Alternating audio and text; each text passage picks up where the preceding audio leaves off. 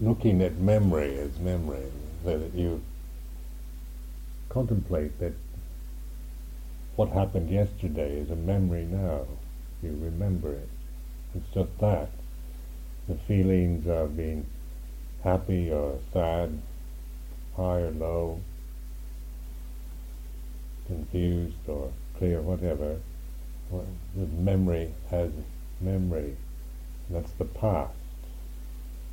So you, it's so easy to forget that and to give uh, the m- memories a, a, a, gravity and importance. That really uh, making them more than what they are. They're more than memories. They're self. They're important. They're real. So we have to use uh, occasions such as this to keep reminding ourselves of memory as memory. That's the Buddha seeing the Dhamma. Do you remember something yesterday, something that like upset you or bothered you, some something that happened and some something that you that you take very personally?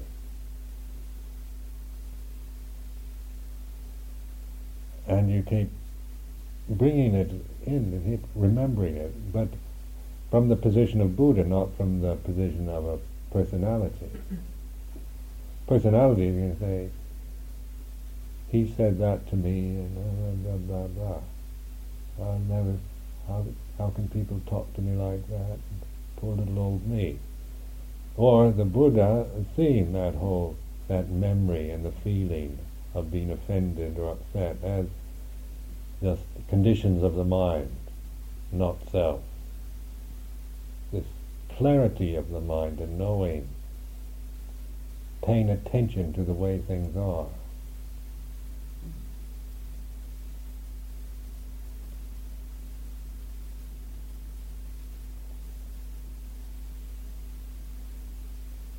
Then the future, tomorrow is is uh, the unknown. So you you're you're conscious now of not knowing, rather than just assuming that tomorrow is really tomorrow. And when you think of tomorrow as a reality, tomorrow is definitely tomorrow. it has a significance and a reality that when on further examination from the Buddha position, it's, it's merely perception in your mind. Future, perception of the future is unknown. You don't know the future, but you know there's the knowing of not knowing the future. That's the Buddha, Buddha wisdom knowledge.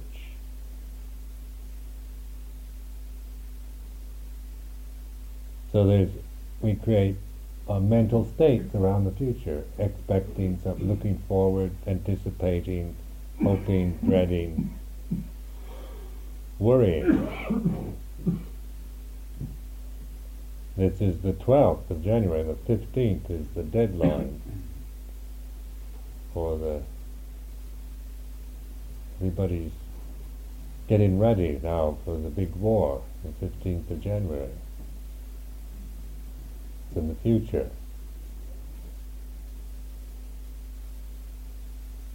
And today, uh, Secretary General of the United Nations, Perez de Cuellar, is going to meet Saddam Hussein in Baghdad. I say, please, would you get out of Kuwait?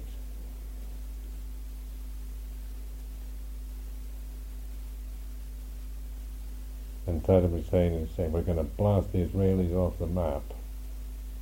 And the Israelis say, you want to bet?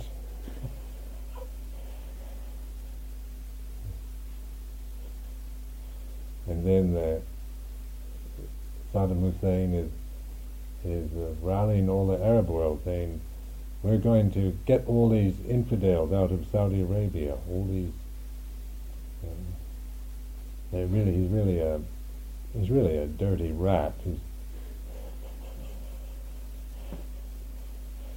he, everybody, he, he really anti everything. His own kind of Arab uh, chauvinism. and then he says, and the Iraqi terrorists are going to, Palestinian terrorists are going to blow up all kinds of things all over the world. Europe, probably America. Was threatening kind of terrorism.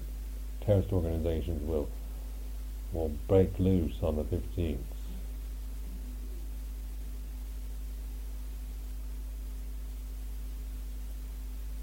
Uh, the threatening, intimidation. The American government is, the British government is advising all their citizens to get out of the Middle East right away,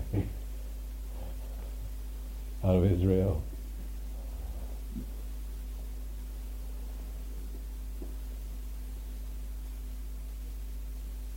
Now this is this has a sense of importance, doesn't it? War and there's a dread about it, dreading it, and uh, and yet it's also exciting. It excite war is exciting. The idea of a war, and uh, that leaves one's mind with a sense of of being excited by, being maybe dreading it and being and fearing it, but it also a level of excitement involved in the idea of, of violent of violence and war and terror. This is just the way the mind is. Don't take it personally. If you think that this is exciting, it's not because you're secretly a kind of warmonger and love violence. It is just a condition that excites the mind. I think human human beings, because of that, oftentimes incline to war because it is exciting. Peace is boring. Peacetime economies, trying to get things uh, kind of. You noticed. Uh, I remember in uh, Indonesia when I lived in Borneo, uh, Sukarno was didn't know how to run a peacetime economy. President Sukarno in Indonesia. Indonesia, fantastically, uh, a great potential for wealth and all natural resources and has everything, but he didn't know how to run a peacetime political system or economy, so he kept waging wars all the time when I was in I was in Malaysia, so it had a they called the confrontasi, and had a kind of meaningless, stupid war going on with Malaysia. And Saddam Hussein, I'm sure, doesn't wouldn't know what to do if there was peace in Iraq, because he's been so involved in wars and terror, and um, this must be very exciting for him. He's like a cornered rat now, and yet it's probably still very exciting to to be to be able to stir up the world, to get the United States kind of frantic, to have the Secretary General of the United Nations say, please, get out of Kuwait, don't be such a nuisance. We'll try to work something out. because uh, he knows he's probably going to get done in anyway. He can have a good time. A kind of violent excitement, power.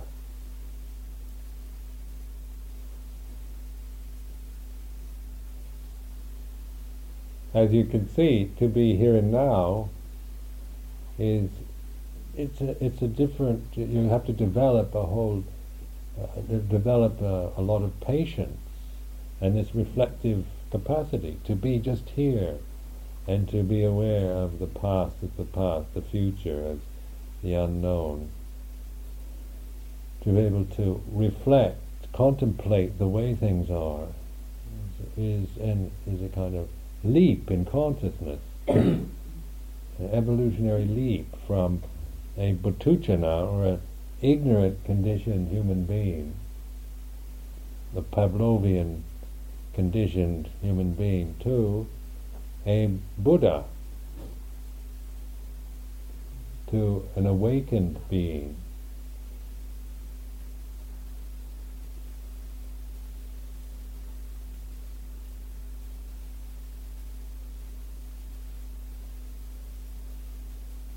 So this is why it's so so if you if, if this is what you're here for, to be awake and alert and realize truth, then this this uh, refuge needs to be studied and developed. This ability to see things as they are, to know truth directly.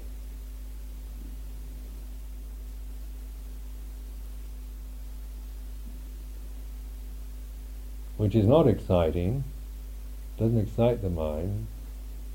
Not. Uh, it's not like a personal achievement. Because any time you say, "Oh, I'm a Buddha" or "I'm enlightened," then you've lost it. As long as you start, as long as you fall for that, uh, uh, I have become a Buddha, or I am enlightened, or I am a Sotapanna, or I am whatever, even the view I am an unenlightened person, I am a, a, a puthujjana, or I am a deluded, hopeless case, or whatever, whenever you fall for that, become absorbed into being somebody, whether you think you're Buddha or you think you're Devadatta, then you, you, you're back into the realm of conditioned reactions and habits and samsara. But just one mindful moment, reflective knowledge and realization, and that is nibbana. Non-attachment, non-delusion toward the, this conditioned realm. Seeing it for what it is. The conditioned realm, one is seeing things, they are as they are. Like if you're feeling uh, any kind of mood, if you're feeling confused, doubtful, it is just that. Doubt is doubt, confusion is confusion, it's just what it is. Things are just what they are, only that. In the moment, they're not permanent, they're not self. So there's this knowing this clarity and and pure purity of knowing things as they are. This is Buddha seeing the Dhamma. It's honest and clear and direct and precise.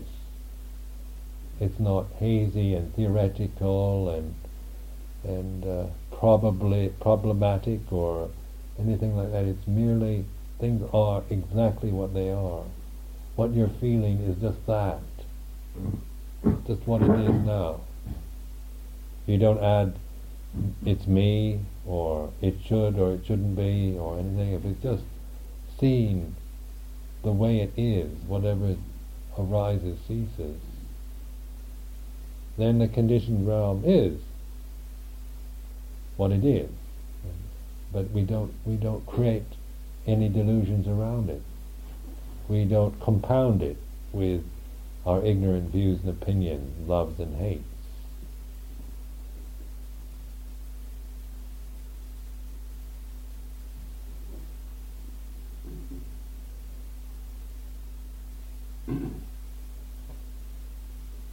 We're conceited.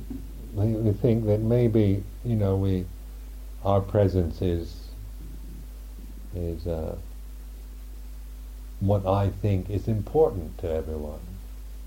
Or I, I am an important person, maybe, or I am, uh, what I feel is of great significance, or my opinion, my view, should be heard, should be understood. You should understand me. These kind of feelings uh, look at. That I am, you should listen to me. I am somebody important.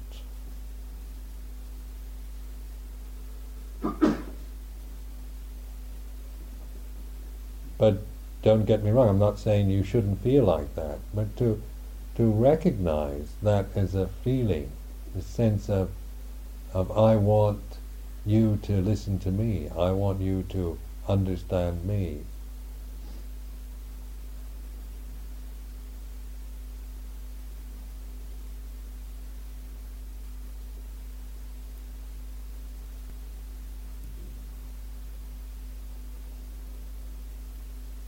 Now realization is an important word uh, to contemplate because the realization of the cessation of the Third Noble Truth is the, the insight is realization.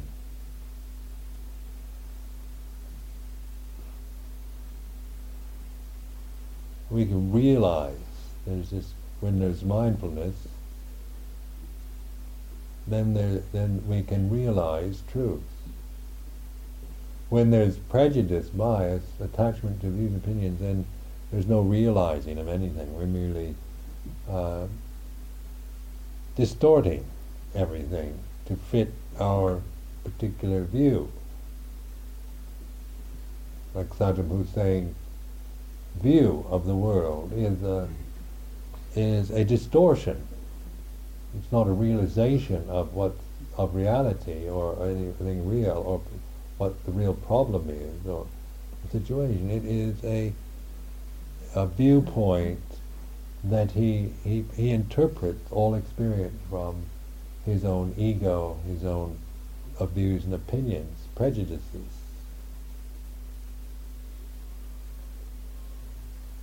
And being in a position of power with a uh, a million man army, a quite dangerous creature because he's a distorted, deluded being.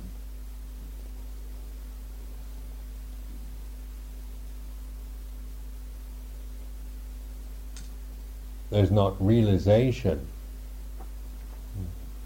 So you have to confront him or you have to pacify him. You have to do something and to kind of calm him down or to build him up or to kill him off. Or there's always this reactiveness to to uh, somebody like that. But in uh, a human being who who can realize truth, then there's uh, then then there's possibility of solving all problems because we're not fixed in a position. We're not we're not committed to a position or a bias on any issue.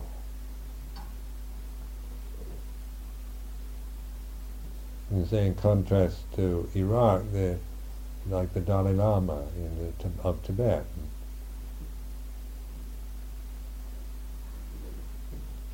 rather than condemning the infidels, the, the Chinese communists that invaded and destroyed Tibet, took it over, and uh, destroyed a whole culture and persecuted millions of people, destroyed all the monasteries, and grounds for for condemnation and hatred, if, if anyone had any grounds, uh, could feel justified in hating and condemning, Dalai Lama certainly uh, is one who could be justified in feeling angry and hate, hating the Chinese.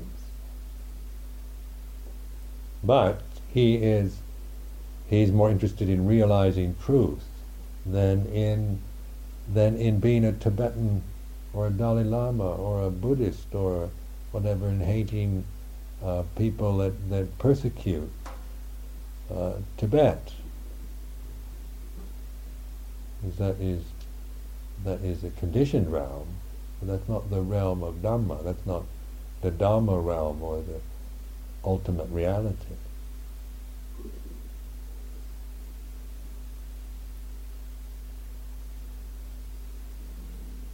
And the Muslims, isn't it? They tend to see everyone else as an infidel. Uh, everyone else is some kind of infidel. Is always this sense of some being totally wrong or kind of bad in a way. If you're an infidel, it certainly is a pejorative word. So there's me and you. I'm right, you're wrong. You can kill infidels. You go to heaven. God takes you, all it takes you right up there. You kill an infidel, it's like a, like a, uh, you know, um, direct flight. Non-stop.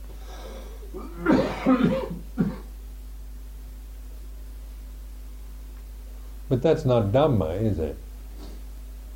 That's not the way things are. That's how we might interpret or believe. But the Buddha seeing Dhamma, we, we see that, that uh, the idea of, of, of uh, infidels is a condition of the mind. If we think of all the Muslims as infidels and condemn them, or the Chinese communists, or whoever, then then we're lost. We're back in the samsara again, with prejudices, biases. It's the division, the the separation from reality, the illusory realm.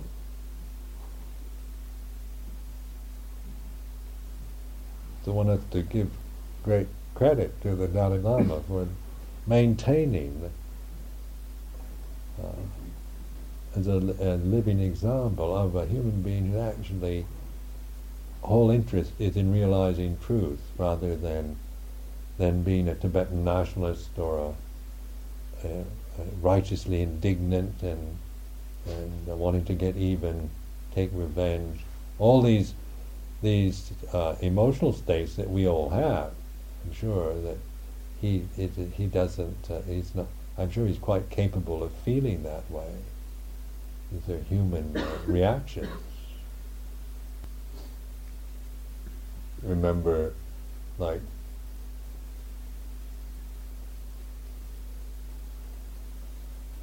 male conceit. Yeah, I, a friend of mine used to say. No woman has ever turned her back on me. I've left them before they've left me.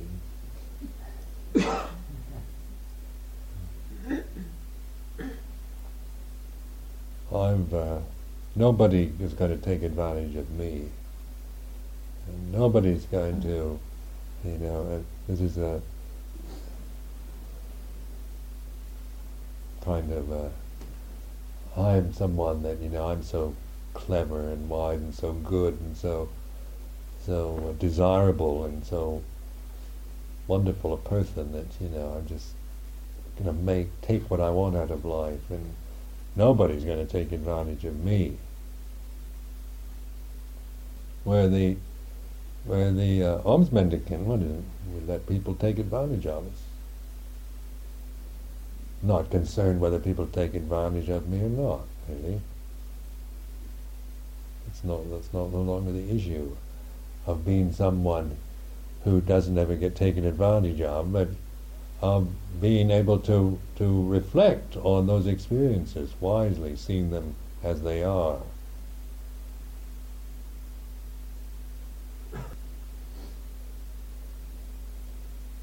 When you contemplate Dhamma, then more and more you realize how then then death is nothing to fear. That one is the physical death. Nothing to be frightened of.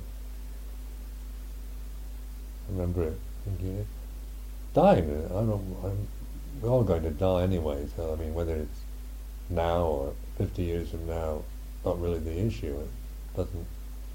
But what is frightening is uh, stupidity and ignorance and and uh, all that results from that, of lying and killing and taking advantage of others and doing evil actions, causing harm to others. That's what frightens me.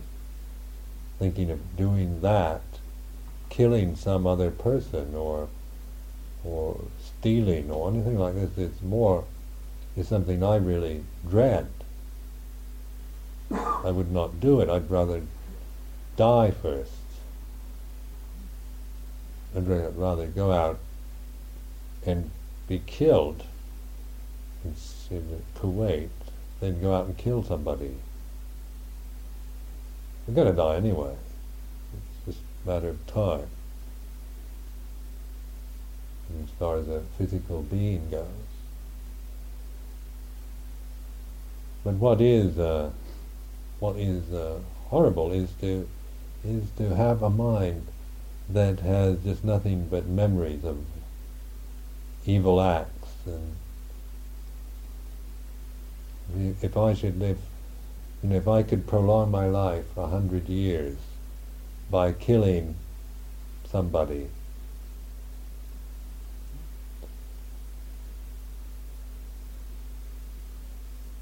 and even if that was true if I lived a hundred years because I killed this person I'd have to live a hundred years the life of a murderer That'd be an awful hundred years, wouldn't it? Hundred years of, of having that memory in your mind, because you'd remember it all of those hundred years. Unless you had to become a, maybe a Alzheimer's disease might might might be a come along and help you forget it, or or stay drunk most of the time, or watch be a couch potato watching the television. the American term for somebody who's a television addict, sit there uh, like a big blob, a big potato on the couch. I suppose you've seen uh, inane moronic things on the television, you forget that, you, that you're a murderer.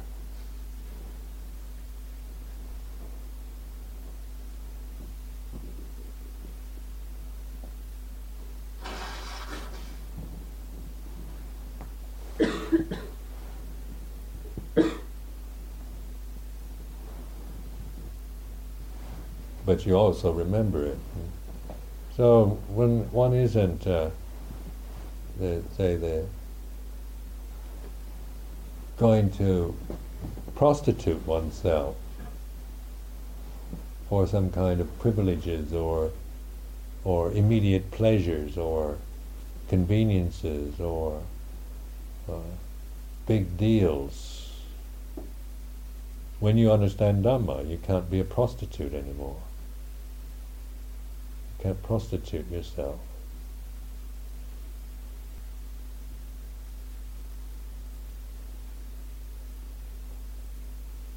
So this is why we call it a refuge, you know, sarana.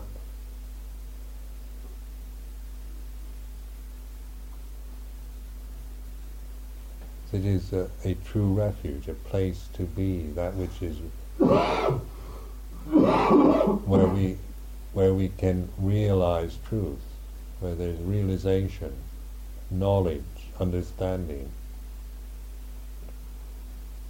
insight, seeing clearly. Jakung utabati, yanang utabati, panya utabati, vicha utabati, aloko utabati.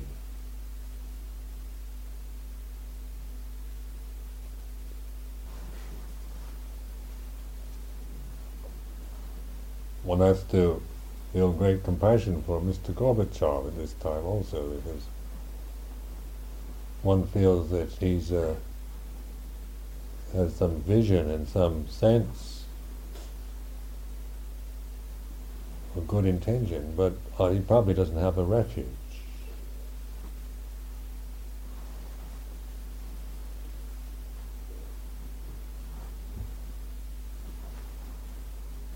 so that trying to set right or change or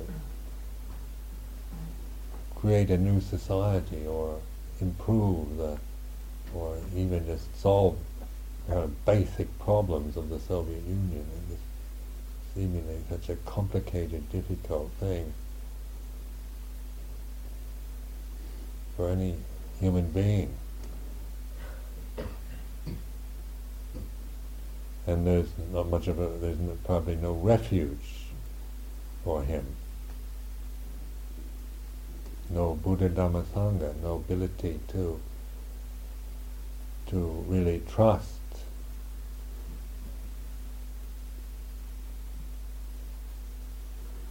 one has ideas maybe, or good ideas, or democratic ideas, or humanitarian ideas, but they they're not they cannot be real refuges. They tend to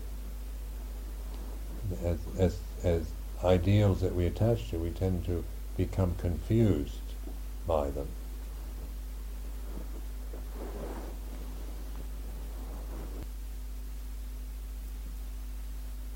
Now when we think of what we can do as individual beings at this moment to they would like to feel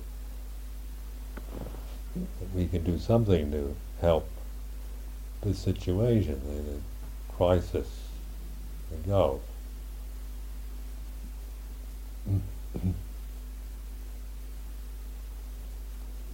Since I don't think any of us have great influence in regards in a, on a political realm, and none of us know Saddam Hussein, then they that the intend make the intention that our life today will be a benefit to all sentient beings. May this holy life lead us to the end of this whole mass of suffering. Make that intention every morning.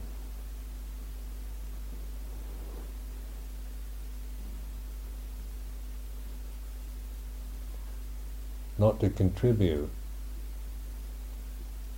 to ignorance any anymore, to determine not to to be to follow your pride and conceit and ignorant views and petty uh, reactions and not to to grasp and and uh, believe and follow such such tendencies to make a determination to transcend, to see Dhamma rather than to to promote yourself or believe in the conditioned realm uh, as a reality, to realize conditions as conditions,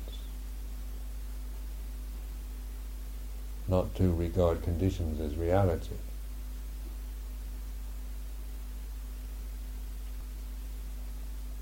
take this like this listening. When I, if I'm, if I get upset by something, if I feel emotionally upset, I listen to the things that go on in my mind, like, like somebody listening to somebody else talking on the other side of the fence. You just say in the back garden, and you hear these voices on the other side of the fence going, I don't like this, it's not fair, I don't want it, I can't stand that, it's not right, it shouldn't be like this.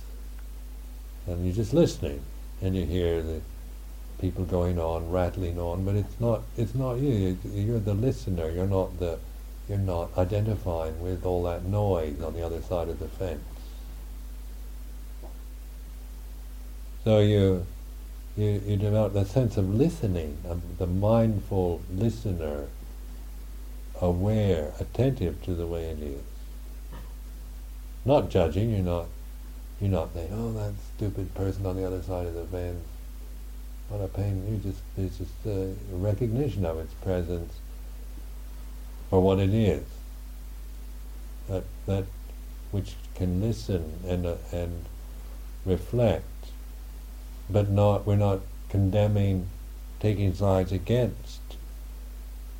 Because then we join in the battle, don't we? We start we start hating the person on the other side of the fence.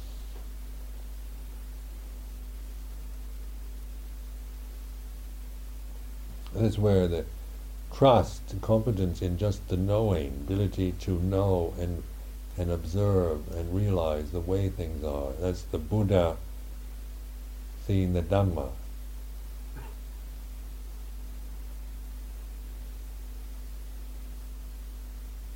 That you realizing truth.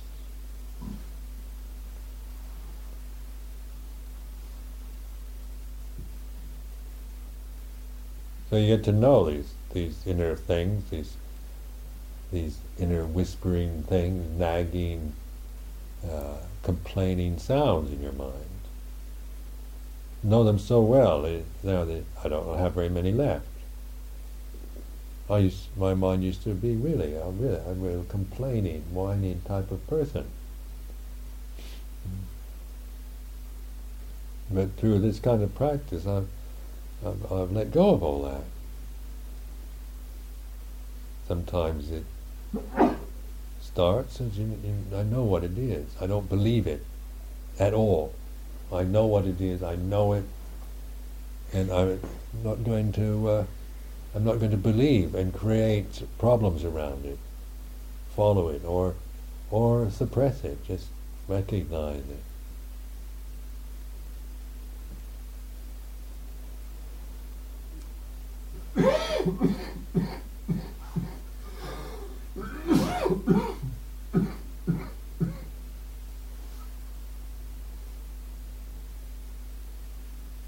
And sometimes you get you get a challenge. in your life. like the we had that uh, Thai uh, Pha Pa almsgiving ceremony last May, and uh, I always feel so grateful to Thai people because they've been so supportive and helpful. That when they're bringing this group from Bangkok, about 50, 60 Thai people coming from Bangkok to give, uh, have an, uh, they're going to, and they spent the, this retreat center, they lived in the retreat center and we set it up as best we could, you know, Thai people came to cook food and wanted it to be perfect. I really had this strong desire in my mind to to make it as nice as possible so that when they go away, it was all very good. So they came and everything went very well and they all seemed to have a good time. The last day, the last night before they left to go back to Thailand, there was the one pra. You remember? And, and uh, Ajahn John was here, so I thought it'd be good to. There were so many uh, non-Thai people that I thought I would give a talk in the sala, and then Ajahn Jan would would meet with the Thai people here in this room, and where he could talk Thai. They wouldn't, because a lot of them couldn't speak English. So, so and he Ajahn Jan agreed to that. I thought that was just a courtesy. I was being courteous and thoughtful. I was giving the desana on the high seat, not the high chair.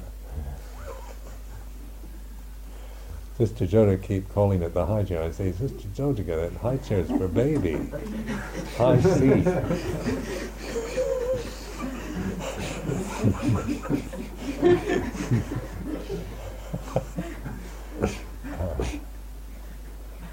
I was on the high uh, high seat, you know, giving the desana, and I see this one of the Thai, a Thai man.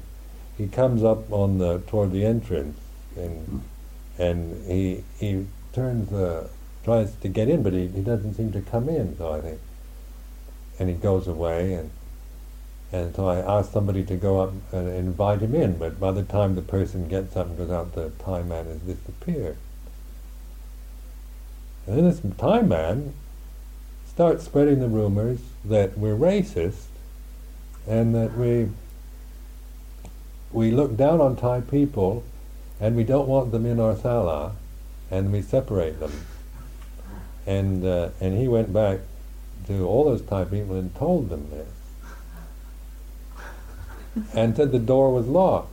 And you know the door on that front porch is never locked. I mean, we're trying to lock it these days. I don't think it's ever been locked. so when I heard this the following morning, I was, I was really, I felt really upset. Because the, the last thing I ever intended to be was a racist. I've never been racist. And here I was being accused of something, a most awful accusation that you could have called me anything but racist, please.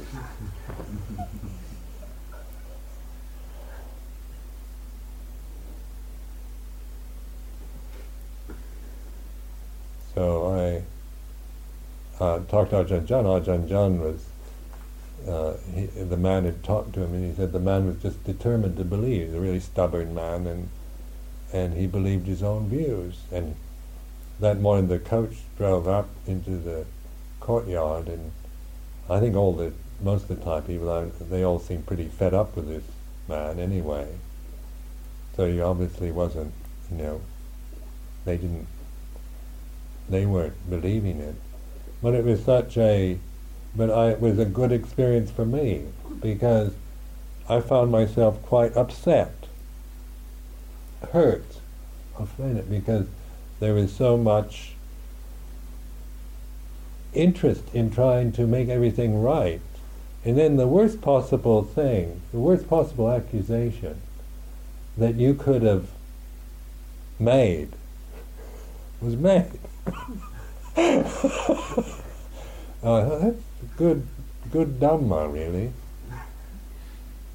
Because I just, I just listened to myself the, the sense of, of really of an indignation and and disappointment that this man had had uh, interpreted something so badly and had spread and said this to those people and accused me directly. He told them that morning before entering the coach, he told me, he said, I don't approve of these racist attitudes or something like that, and, and separating the Thais from the Farangs and and he was really livid, really angry still in the morning.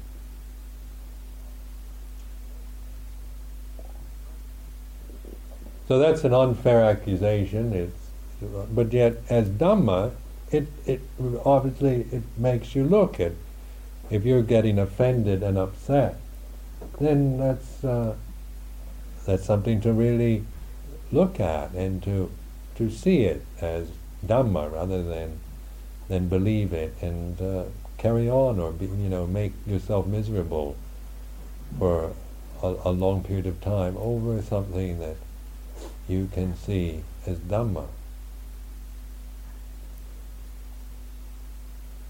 So this is why to the things that say in your lives as you live your lives, monks and nuns and incidences like that. It always help you to, to see even maybe the a subtle interest in wanting to make everything nice for everyone. And then when and and then uh, and that very desire, wanting to make everything nice for everyone, when somebody doesn't see it that way or misinterprets it, it's unfair, it's not right. But it is Dhamma still. We can see the Dhamma of it.